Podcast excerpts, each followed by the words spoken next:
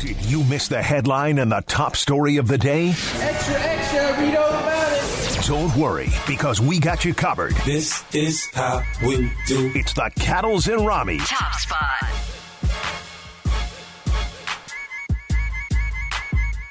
Ah, yes. You know where we start with the top spot this hour, fourth and final hour of Cattles and Ramie. We got to start with the NBA Finals.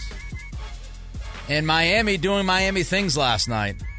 Look, Miami is completely and utterly unaffected by your takes and feelings. They just don't care. They're not worried about you thinking they're going to lose this series. They're not worrying about you thinking they're going to lose the series in four or five games, get swept, or the gentleman's sweep. They're not worried about that. I don't give a damn. They don't care. And they said as much last night. First, here was Gabe Vincent with the uh, TNT crew on NBA TV. Are you guys a little upset that you're not getting the respect that you deserve? I speak for my whole team when I say we don't give a damn. We just want to get four wins. We don't give a damn about none of the other stuff. We don't care. We don't care about your storylines. We don't care about your narratives. We don't care about points per game. We don't care about any of it. We care about four things win one, win two, win three, win four of this series. That's what we're concerned with. And if you didn't believe Gabe Vincent, maybe you should actually believe Jimmy Butler. I just think nobody cares on our team. We're not we're not worried about what anybody thinks. Um, we're so focused in on what we do well and who we are as a group that at the end of the day, that's what we fall back on. Um, make or miss shots, we're gonna be who we are because we're not worried about anybody else. It's how it's been all year long, and um, that's not gonna change. So that's what I think it is. I think it's the I don't give a damn factor.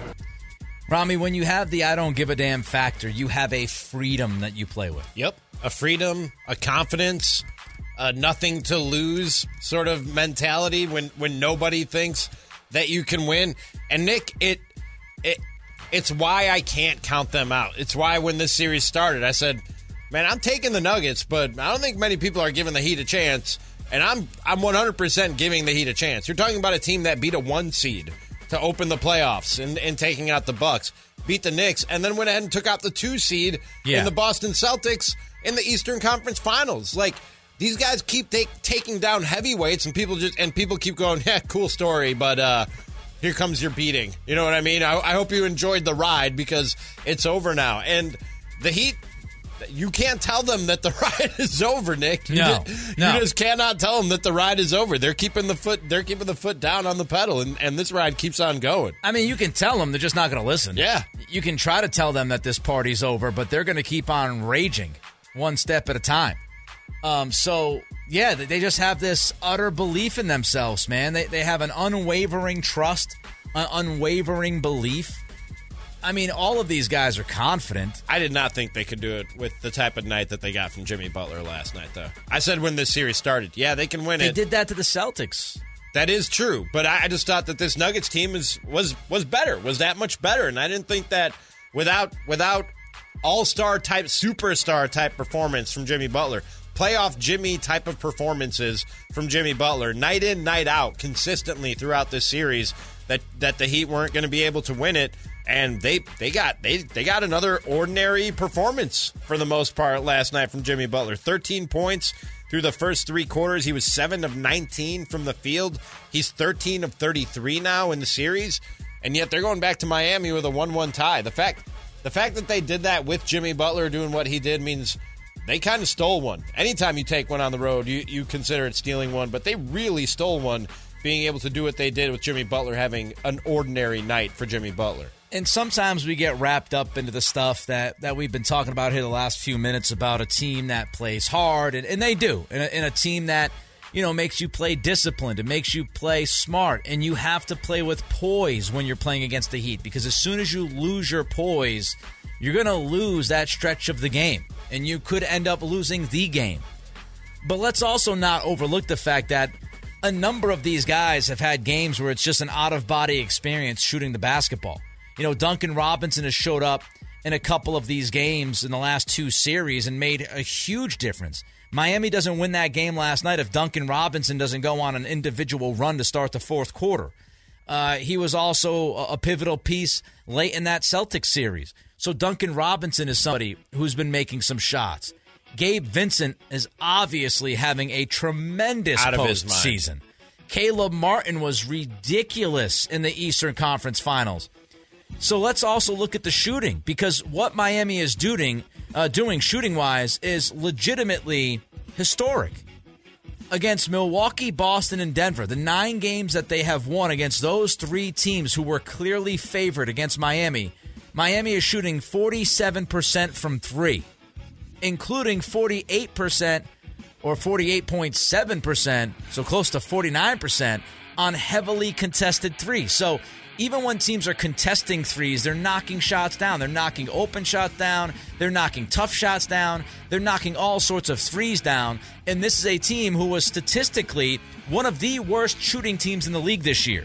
This is literally a Cinderella story, a team that is making shots at a clip that nobody, even themselves, as confident as they are, Ramie, even themselves have to be somewhat surprised by the way they're shooting the ball in the last couple of series, especially. But just like I said about about the way that the Celtics season ended, about the, the way that the Kings season ended, and I said great shooting teams can go cold for days at a time, for stretches, and that can cost you a series.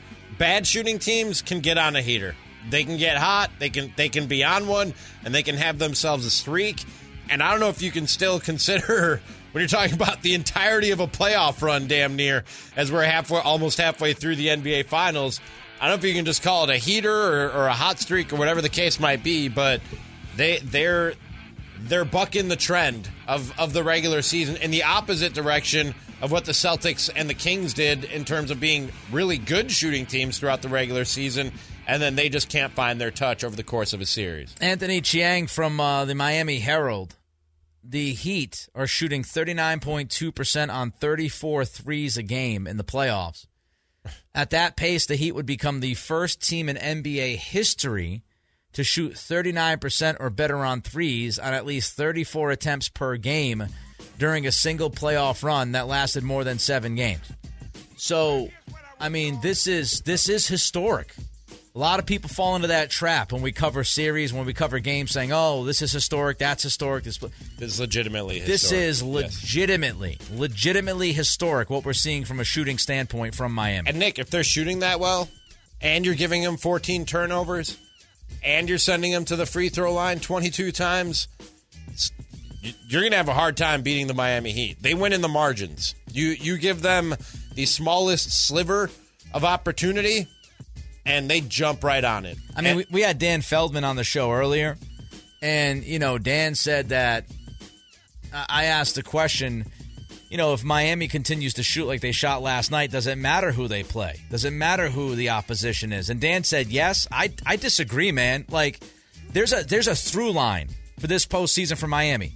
When they shoot like 47% or better from three, they're beating everybody. They beat Milwaukee, they beat Boston, and they beat Denver. That's a that's a theme. If they shoot as well as they shot last night, they can win this series, and I think they will win this series. It's very difficult when a team shooting 34, 35 threes a game and knocking down almost 50% of those. You have to play, and I know Denver's at a very high level offensively, but you've got to play almost immaculate offensive basketball to to overcome that. You know, last night was, there was some funky things that happened in that game, obviously. But going back to Miami, they shoot like that in Miami. This series could be 3 1. I don't think it's going to be, but it could be. Just to tell you how much of an anomaly, an anomaly this Miami Heat team is, that's hard to say fast. An anomaly? Yeah. They're the second eight seed ever to win a finals game, Nick. They're the second eight seed in the history yeah. of the NBA. They're the, only, they're the second, I think they're the second eight seed to get to the final. They're the first to tie a series. No other eight seed, and you're right. What the only second second one to make the finals? The no Knicks. Other, no other eight seed has even been tied in a series at one. Like they they got there, and then they got they won one game later in the series, but then got run off the court. This is this is a different breed of eight seed than than maybe anything we've ever seen before. When you're talking about the Miami Heat, a couple of other things about last night's game and how Miami won. Look, they uh, another consistent aspect of, of their wins in the postseason is when they don't turn the basketball over, when they win the turnover margin. They did that last night. They had two fewer turnovers than Denver had, and they do a good job of scoring off of those turnovers.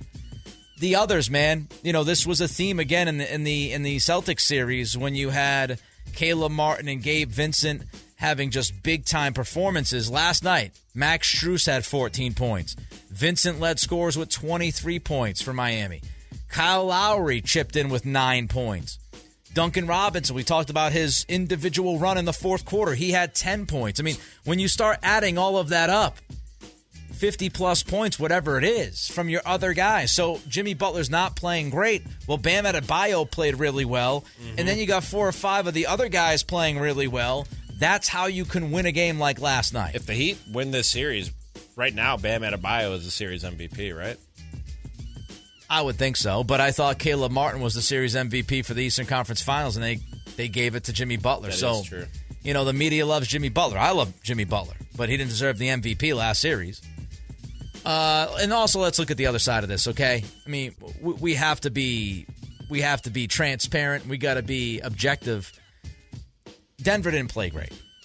They didn't play necessarily great in Game One. They played even worse last night. If if Denver plays this has been the story of the Heat's postseason.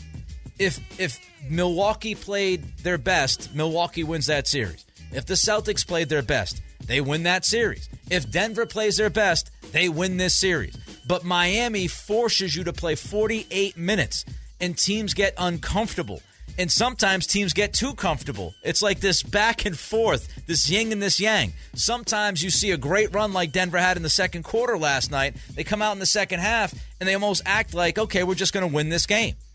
Other times, it's just that pressure that Miami puts on you to just play disciplined and smart. You know, so last night, Michael Porter Jr. was awful. He was that. You want to talk about terrible overall game? Five points offensively, couldn't make a shot. Yeah, he looked lost. And then defensively looked like a chicken with his head cut off running around. He had no idea what the hell to do and defensively. I, I saw a tweet yesterday, Nick. We were on the air.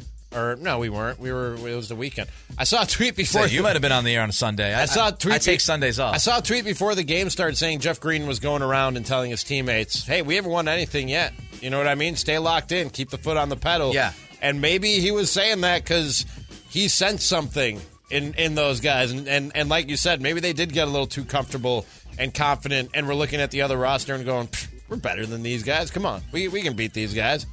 And they forgot that you got to be perfect, almost Yeah, like, like, you said when from a- playing the Miami Heat. From a physical standpoint, you're uncomfortable. From a mental standpoint, you almost get too comfortable because you're looking across and you're going Max Strus, Duncan Robinson. You know, really? Yeah, really. They keep beating really good teams. Jamal Murray's got to play better too. 18 points ain't going to do it. it. Is not going to do it. So uh, we'll see. We'll see We what to Wait happens two more days for a game. in this series. I was gonna say something and then I forgot. Story of my life. Sorry. It's okay. It's not. It's my fault. Oh, I thought I interrupted you. Yeah, but Michael Porter Jr. was awful. Was that it? Was that what you wanted to No? I just want to dump Okay. on him again. He was bad. right. He was so bad. You watched that game last night. I mean, just oh, I know what I want to say. To go along with your Jeff Green point, they had that uh the audio thing, right? When they they they have audio from a player or a coach, and Bruce Brown was also one of those guys, and he was screaming. They showed him in the beginning of the game. He when they got off to that really slow start, Denver did. Bruce Brown was screaming, "Wake up!" from the sideline, "Wake up!" from the bench area, and he was he kept saying it. Wake I didn't up! hear him. Uh, so Bruce Brown knew there was an issue. You just, dude, you, you can't you can't take your foot off the pedal against Miami. You ease up a little bit, they're gonna jump all over. Again, that's not the only reason. They're shooting great. Their others are playing great. Bam and Jimmy have pretty much been no, but splitting there's good. there's but- something to be like I said earlier. Somebody said they were lucky, Nick, and I said luck is when preparation meets opportunity. They're they're ready for every opportunity that you give them. all right. Um, let's talk about the Kings next. Should the Kings? Itchy trigger finger. Simone is very quick on the trigger. She's very excited. Should the Kings go after a pair of expected Laker free agents? We'll get to that, Simone, in 90 seconds. Cattles and Robbie. Cattles and Robbie. Sactown Sport. All right, so uh, we know the Kings' needs, Ramie. We've we've talked about some of the things they need this offseason. Back up big. Some versatility would be nice. Uh, a wing or two. I'd like to have at least two or three wingy this offseason. Give me at least two wingy. I, I don't think one wingy is enough. Tommy like wingy. Tommy like wingy. Give me give me two or three wingy this offseason. That's a lot. Hey, Monty knows. Kitchen's closed. Monty, go out there and get multiple wingies. Not only is are you asking for wingies, you're asking for a lot of wingies while the kitchen's closed. I said give me know? multiple wingies. Get off my back. Hey, Hey. Hey. Uh, I'm going to mispronounce this person's name because I always do. okay. Let me see if I do it again. All right. JJ is going to be all over my stuff. All right. I'm I'm apprehensive because I, I I know I'm going to do it wrong. I know this this name plays tricks on me. I hate those. Nikola Jokic is one for me. Johan Buha. Did I get it right? Dude, I was going Jovan, Johan. Wait, there's a V in there, isn't there? Yeah. Jovan Buha. He said jo- he, you said Johan. I think so. Jovan. I didn't hear the V. It's Jovan. It's Jovan. Damn it, I got it wrong. False hope given to me. Sorry to point it out, but you're you're the one who made a big deal out of it. Jovan Buha. There's a V in there. Sorry, Yeah. Johan. Can I, can I just see? I did it again, Johan. Something with me in the name. Jovan, dude. It's Jovan. Can I just call him Yo, Sure. Mister Buha, Yo. Mister Buha, Jovan Buha? I screw it up every time. It's, it's something mental with me. In that. Yeah, I know. It's something mental with me and the name, Jovan Buha. And it's one of those that the more you like, it just keeps on. You you can't get it right in your haunts me. head. Yeah, it haunts me now. I know the exact. Like I'm playing you're tricks on about. Yeah. myself now. It's Yep. All right. So uh, Mr. Buha wrote in the Athletic that uh, the two players appearing that won't be back with the Lakers, Mo Bamba and Malik Beasley, if only because of their contracts. The Lakers would be at around 120 to 125 million, depending on the salary of Rui Hachimura, before factoring in cap holds or empty roster charges. Add Bamba's 10.3 million non-guaranteed salary and Beasley's 16.5 million dollar team option. The Lakers would be pushing 150 million plus with just eight players. Oof. Because they also got to take care of Austin Reaves, which is big. Um, and that's before including that's that. So you're looking at like 150 plus million before including D'Angelo Russell, Dennis Schroeder, and Lonnie Walker. So ipso facto, the Lakers do not have enough space, it seems. They don't have enough money. They got enough money, but they don't have enough cap that they want to use to fit Mo Bamba and Malik Beasley into their plans for next year. Which begs the question, Ramie. Again, we talked about needs for the Kings. Back up big, wing on the list. Let's start with uh, Mo Bamba. Because, look, if you've listened to this show at all over the past year and a half, before Ramie was here, as Ramie got here, and since Ramie's been here. I love myself some Mo Bamba. And it's And Ramie is in on Mo Bamba. it's well. almost irrational how much I really like Mo Bamba. I don't know why. He's shown flashes. I just I think Mo Bamba is a perfect fit with Domas. And I said that last offseason. I said it at this trading deadline in, in February, and I'm saying it now. There aren't many bigs who theoretically fit next to Domas. Mo Bamba is one of them. And I'm not telling you Mo Bamba is going to be a 30 minute a night guy. If Mo could be, you know, 10 minutes, 15 minutes, and maybe he gives you 20 to 25. Because the, the thing I love about Bamba, Ramie, is the fact that, again, his fit with Sabonis allows him to play the four Yep. when Domas is the five. And when Domas has to sit out for 15 minutes, He can be the five. you can move Mo Bamba to the five. I think both those guys are great fits, man. He's a fit. He fits the team need. He's 25 years old. He's going to be plenty motivated. I, I I think Mo Bamba is one of the dudes that I and I don't think he's going to cost you a ton. I don't think so. It's not like he was traded for a ton at the deadline, so I don't think he's going to cost you. You know, I think you could probably get Mo Bamba for five or six million bucks, maybe. So I, I don't think he's going to cost you a ton. Now Malik Beasley, six four, uh, has shot almost 38% from three in his career. He's 26 years old. You like Beasley as well. I do. I, and we talked about both of these guys leading up to the trade deadline, Nick. Like you said, this isn't, especially with Bamba, this isn't something new when you talk about our interest in that guy joining the Kings. But with Beasley. I think there's a guy who he's been on a few winning teams, so he he knows what it what it takes to win. Good shooter, good size, one of those wingies that you were talking about that you, that you wanted. Even like though the, myself the, a wingy. kitchen is closed. I'm I'm a I like both of these moves for the Kings, and I would be uh, 100% in on it if they went for one or both of those guys. And you're hurting the Lakers in the process. Added I'm a- bonus. I'm a little less enamored with Beasley. I mean, I like him, don't love him. Uh, I wonder how much money he's going to cost. He is, you know, again, the team option is at sixteen and a half million. Uh, does he think he deserves 12, 13, 15 million? If so, I'm less enamored with Malik Beasley. If you told me you can get Beasley for less than that, you know, high single, you know, numbers here, eight, nine million, maybe. But the thing about Beasley is defensively, no bueno. His defensive rating last year was 117.2. So, again, p- part of me wanting wingy, I want defensive wingy. Knocking down the, the three point part is great for Beasley. The defensive part has not been consistent. It has not been great.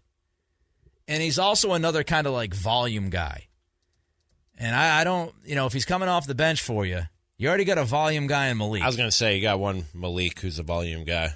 So if you asked me, out of the two players, I think Bamba is the better fit. If you said, Nick, you have the money to pay one of these two guys, I'd pay Mo Bamba. Yeah, And I think, I would- I I think Beasley will there. be looking for more money than Bamba, but I'd go with Mo Bamba. I think he's more of a need and a better fit for what the Kings are doing than than Malik Beasley is. But I'd be okay with both if you can swing it. Get both. Like I said, hurt the Lakers in the process. Dismantle that roster they put together at the trade deadline last year. Added bonus. Let's go to our friend Mitch. Mitch. Mitch is up. What's up, Mitch? Oh, how you guys doing? Good. How you doing? I know. It, good, good. Always something to go in sports. As long as there's more sports than work, I'm okay. That's that's what's up. That's I'm right. Sorry, I've, I've gone off tracks already. um, Denver. all right. I know he should he should have called a timeout. That'd be a, that would have been a smart thing. But the real thing that gets me is that their forwards, uh, Porter and Aaron and Gordon, Yeah. they should have played better.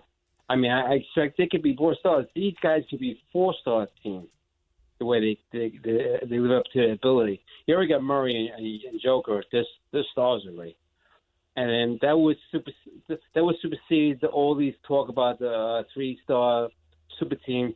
These guys got four guys, and three of them they drafted themselves. One guy in the second round. It's amazing, Joker. Imagine if he worked out and worked on his lifting and everything, and he could jump too. It, it, what what a specimen this guy would be. He's incredible, a Mitch. Lot of guys missing, Yeah. a lot of guys missing hinges like Tom Brady. Thanks for taking my call. Thanks, Mitch. Appreciate Appreciate, you, call. buddy. Couple things. I I think he's dead accurate, dead on with with the Gordon Porter stuff. As I said, Michael Porter Jr. was an embarrassment last night. He's an embarrassment. I wouldn't show my face on the team playing after that game last night if I were Michael Porter Jr. He was that bad. Well, I mean, he's got it. He's got to get back to uh, to Denver I'd wear a mask. or to no, they're going to Miami. They're going to. Miami. Got to get to Miami. That's right. My bad. Uh, I'd wear a mask at least. Put a mask on. Try to hide myself. and not for germ purposes. No, Okay. for embarrassment purposes, for shame purposes. And Gordon, look, Gordon's played well defensively against Butler, so I'm, I'm not going to kill Gordon as much as Porter because Gordon has played some pretty good defense. But they, you know, you're, they got 17 points from those two guys last night.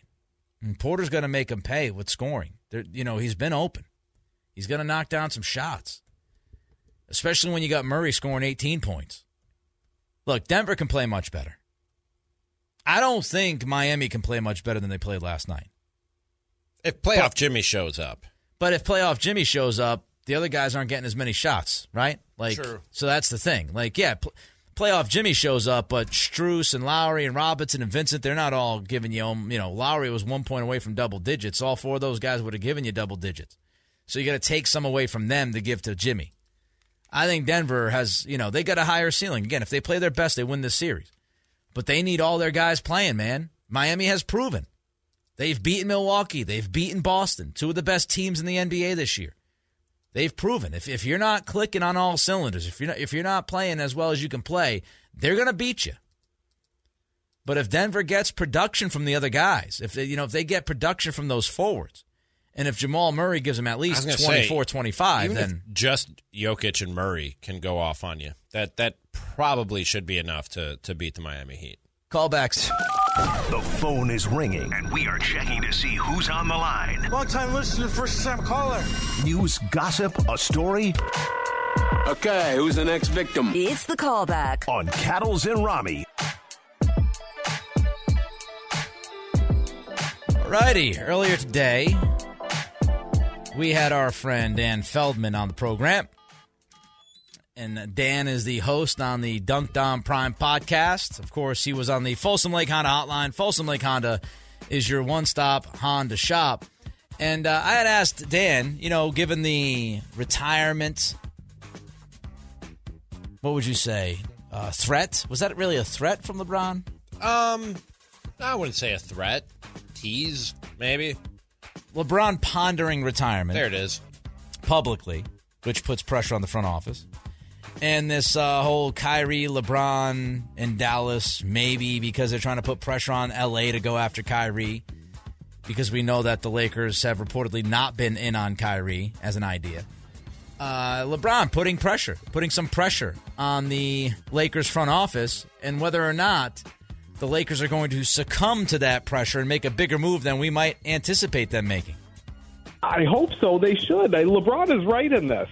You know, they they should be trying to win right now. They shouldn't be hedging their bets on, oh, well, we want to have, you know, somebody who's still in their 20s who's going to be pretty good in five, six hmm. years. Who cares about five to six years? You have a chance to win a title right now. I think they should have gone more in aggressively this year. I think they should go in aggressively next year. You got to find the right move. I don't know exactly what trades, who's available for what. Uh, but LeBron is right. I, I think the Lakers should listen. They've resisted so far, and you kind of got the thought of them thinking, well, maybe last year wasn't the year, but LeBron's still going to be good next year. We could do it next year, and uh, that's possible. But the the bigger sense you get is they're trying to take a long term vision.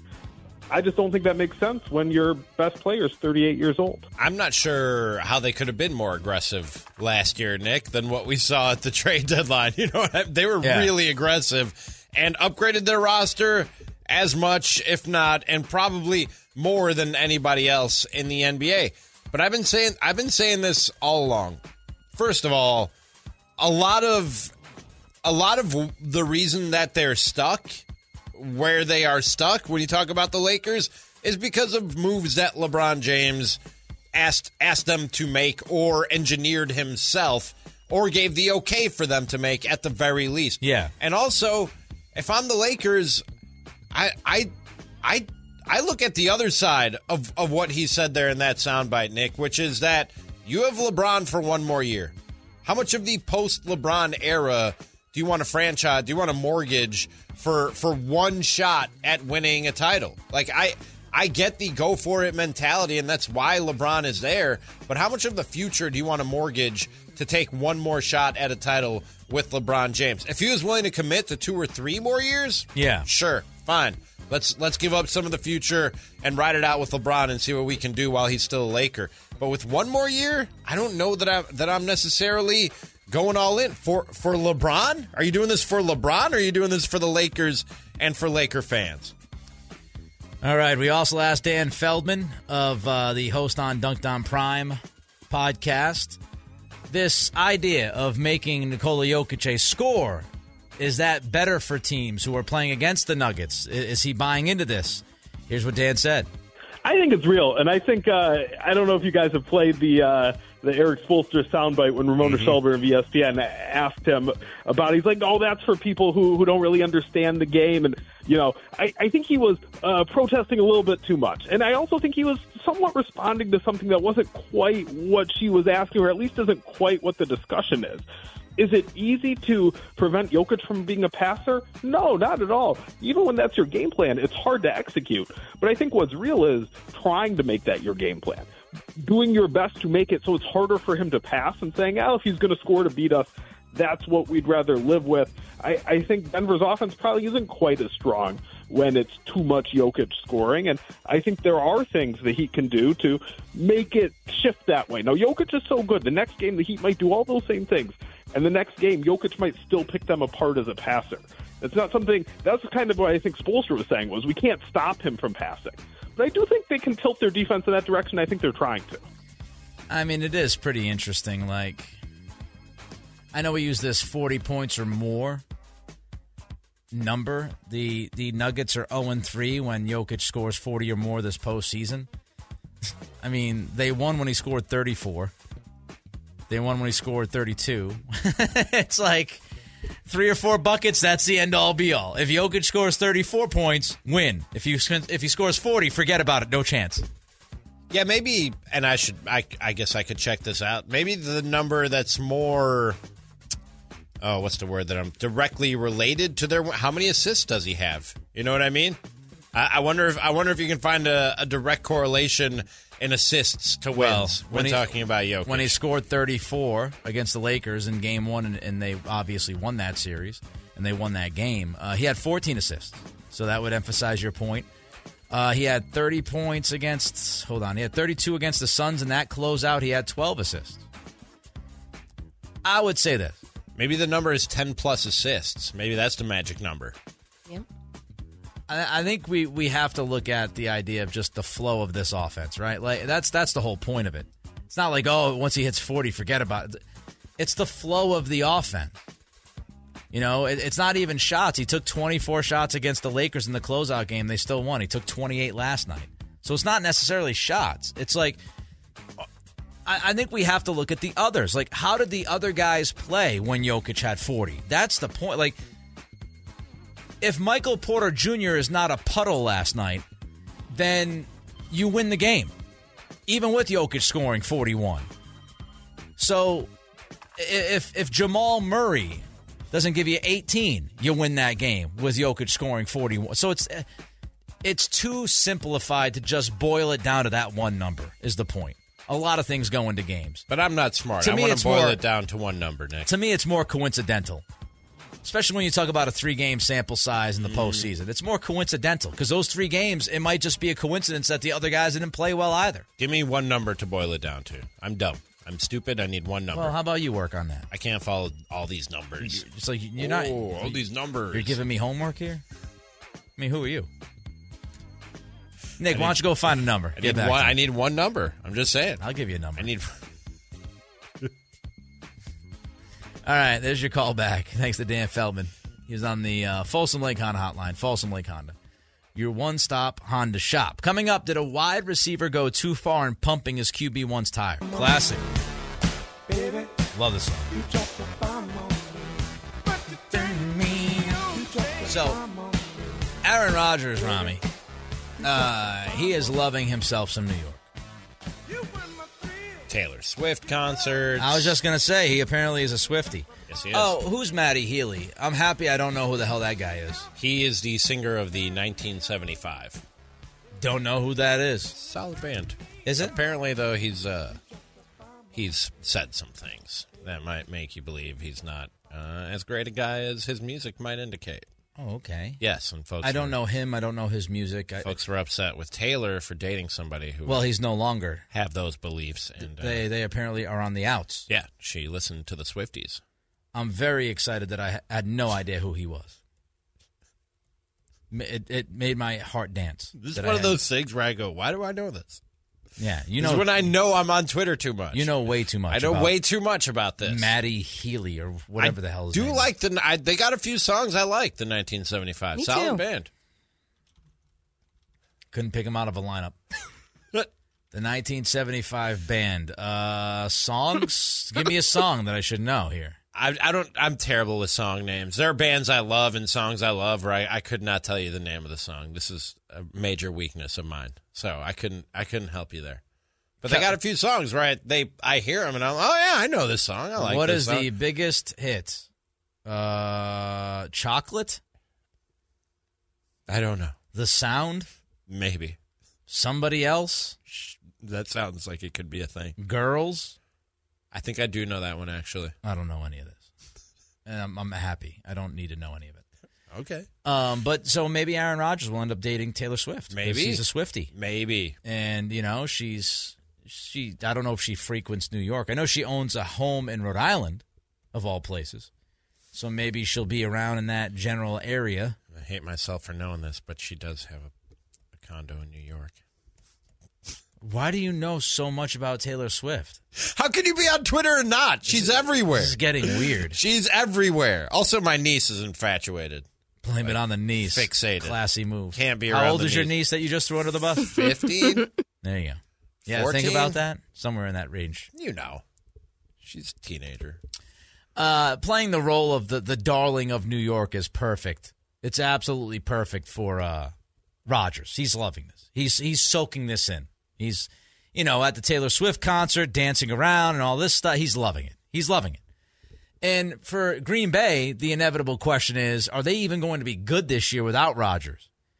You know what is what is the ceiling with Jordan Love at quarterback? Well, Romeo Doubs, wide receiver for the Packers, would lead you to believe that the Packers are going to be really good this year. Doubs spoke with uh, Spectrum News One's Dennis Kraus. Krause. And uh, is that what they call him? Krause? Yeah. Uh, Krause asked him, obviously, there's been a change of quarterback. Do you see a difference in Jordan? And Romeo Doubs' answer, Ramie, was no. I think Jordan can do it. I think Jordan is a really good quarterback. When you go from Aaron Rodgers to Jordan, Aaron was a really great quarterback, but I believe Jordan can do the same exact thing. he's not saying he's, you know, he, he has the ability to play well. No, he's saying that Jordan Love can do the same the exact difference. thing. He's saying, I don't see the difference in these two guys. That's what he said. Yeah. So I don't really see what's the big difference. Now, look, I don't know Jordan Love from a hole in the wall. I've not been evaluating him. I've not been watching him.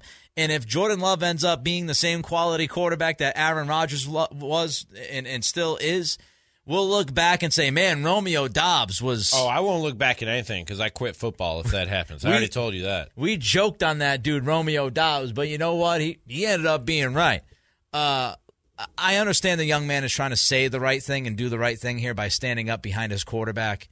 But do not ever come out and say Jordan Love is the exact same thing as Aaron Rodgers and you don't see a difference. Yeah, this is either him pumping his guys' tires and trying to be, you know, a good teammate, good friend, or this is a guy who is is is buying into what he's seeing in a guy throwing in shorts and no pads. Hmm. You know what I mean? Yeah. And he's seeing he's like, "Man, look at the spin on that ball. Oh my, look at that. How tight that spot. That thing just went 55, 60 yards through the air. Look at that." There's also nobody rushing him. There's also nobody no threat of anybody hitting him there's also you know second and third stringers that are going to fourth stringers that are going to be selling insurance in a few weeks taking part in some of these practices and and training activities it's there either he doesn't believe this or he's he's he's believing in something that he shouldn't necessarily be putting a lot of stock in just yet Well, you know who hates this? who's that I would guess Matt LaFleur. Any coach for this team is not probably not thrilled that Romeo Doubs is, you know, saying to people publicly, going on record, saying, Oh, Rodgers, Love, same guy. Same guy.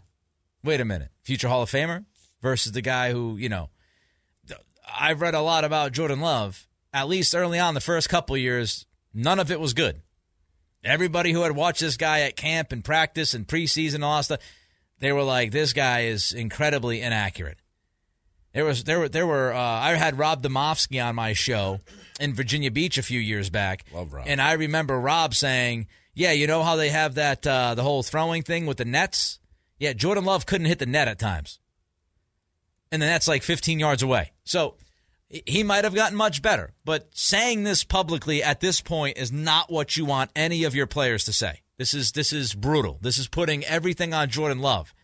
You don't want anybody comparing him to Aaron Rodgers right now. That's the worst possible scenario for the young man. Let him go out there and play and prove to people if he's good or not. You don't need these comparisons between he and one of the best quarterbacks that's ever played the game.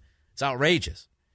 And there's a lot of pressure on the front office and a lot of pressure on, on Jordan Love, obviously, to get this thing right.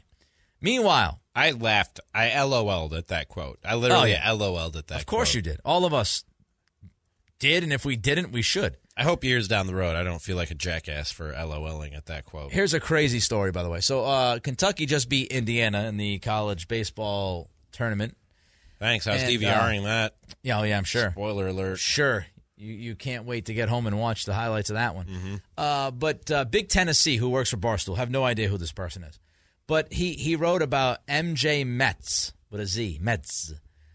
Uh, MJ hit three home runs, Ramie, in Duke's NCAA tournament opening win over UNC Wilmington, which That's pretty good. it'd be a huge a huge game for anybody. Yeah, three home runs. Um, Metz also uh, did this nine days removed from tearing his ACL. How do you even do that? This guy hit three home runs in a game nine days after tearing his ACL.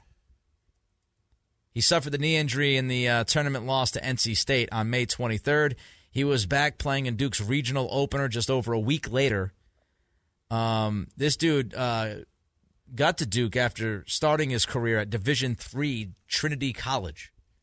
So, needless to say, he's he's a dude that works hard and and, and you know will How try is- to get the most out of his talent, including after you tear your ACL, go out there and hit three home runs. How is a leg even functioning well enough for you to to, to take hacks, much less hit three home runs I don't with know. a torn ACL? We're a little short on time, but JJ had a story this morning about when he was in was it A ball or high A ball, and dude that he was playing with had a torn ACL. and He was playing catcher one game, right, JJ? Yeah, dude was playing catcher and he didn't know he had an ACL tear. And once they figured it out, he had already played pretty much the game. And then because he was on a heater, he was hitting something crazy. He was on a streak. This guy um, was then put back into the lineup at third base because that was the only thing he could play and didn't have to move a lot. Yeah. And the dude still went like three for like something like three for four one game, two for three the next game. Like he had a hell of a series too, a four game series. That's crazy. Torn ACL. It was at like seven hundred for the the week. It's a pretty good week. I uh This reminds me of me breaking my hand and Oh, of finishing course. the That's- flag football of doubleheader, getting two interceptions. Oh man, that's easy. I mean, very similar. Just like uh, Jordan Love is very similar to Aaron Rodgers. Same thing. Same thing. not not much of a difference there. Same exact thing. I mean, we've seen NFL linemen play like you know on a torn ACL, but um, Yeah, I guess. But I think Logan Mankins of the Patriots but I was watching this dude, no limp, running around the bases, nothing. I mean, he wasn't sprinting, but even just a jog. Are you are you implying that this young man lied or Duke No, lied? no, no, no. I'm wondering how how he's how he's performing this superhuman feat. That's amazing. I don't even know how you do that. The swing is one thing, because I don't know how a, an ACL affects like the, the the balance, the torque of a of a swing. But how's he running around the bases? He was DHing, so I guess he didn't have to field. But how's he even running around the bases with no limp, nothing? This guy's a Marvel superhero. Hitting bombs, right? Hitting bombs, yeah. He can take his time around the bases. Yes, hitting bombs, tearing ACLs and hitting bombs. All right, all right, all right. That's what MJ Metz does, apparently. Uh, good job by Simone. Uh, I'd say a C. So good. Thank you. Good. C. Yeah. Wow. Yeah. There was one time I said a she, C minus. she had one hour on the board. She pulled the trigger too early the first break. Yeah. I thought you were still holding her uh, We have to dock her some points. Vanderpump opinions. Oh God, her. that's a F. Uh, so enough of her. We'll we'll see her tomorrow. JJ, great job. We'll see him tomorrow too. Ramie, I'll see you too. I was here. All three of you. I did the thing. Everybody have a great, fantastical Monday. You have a great, fantastic Monday Thanks, night, Ramie. Nick Cattles. All right, everybody. Good night and goodbye. Tomorrow, Cattles and Ramie, Sactown Sports.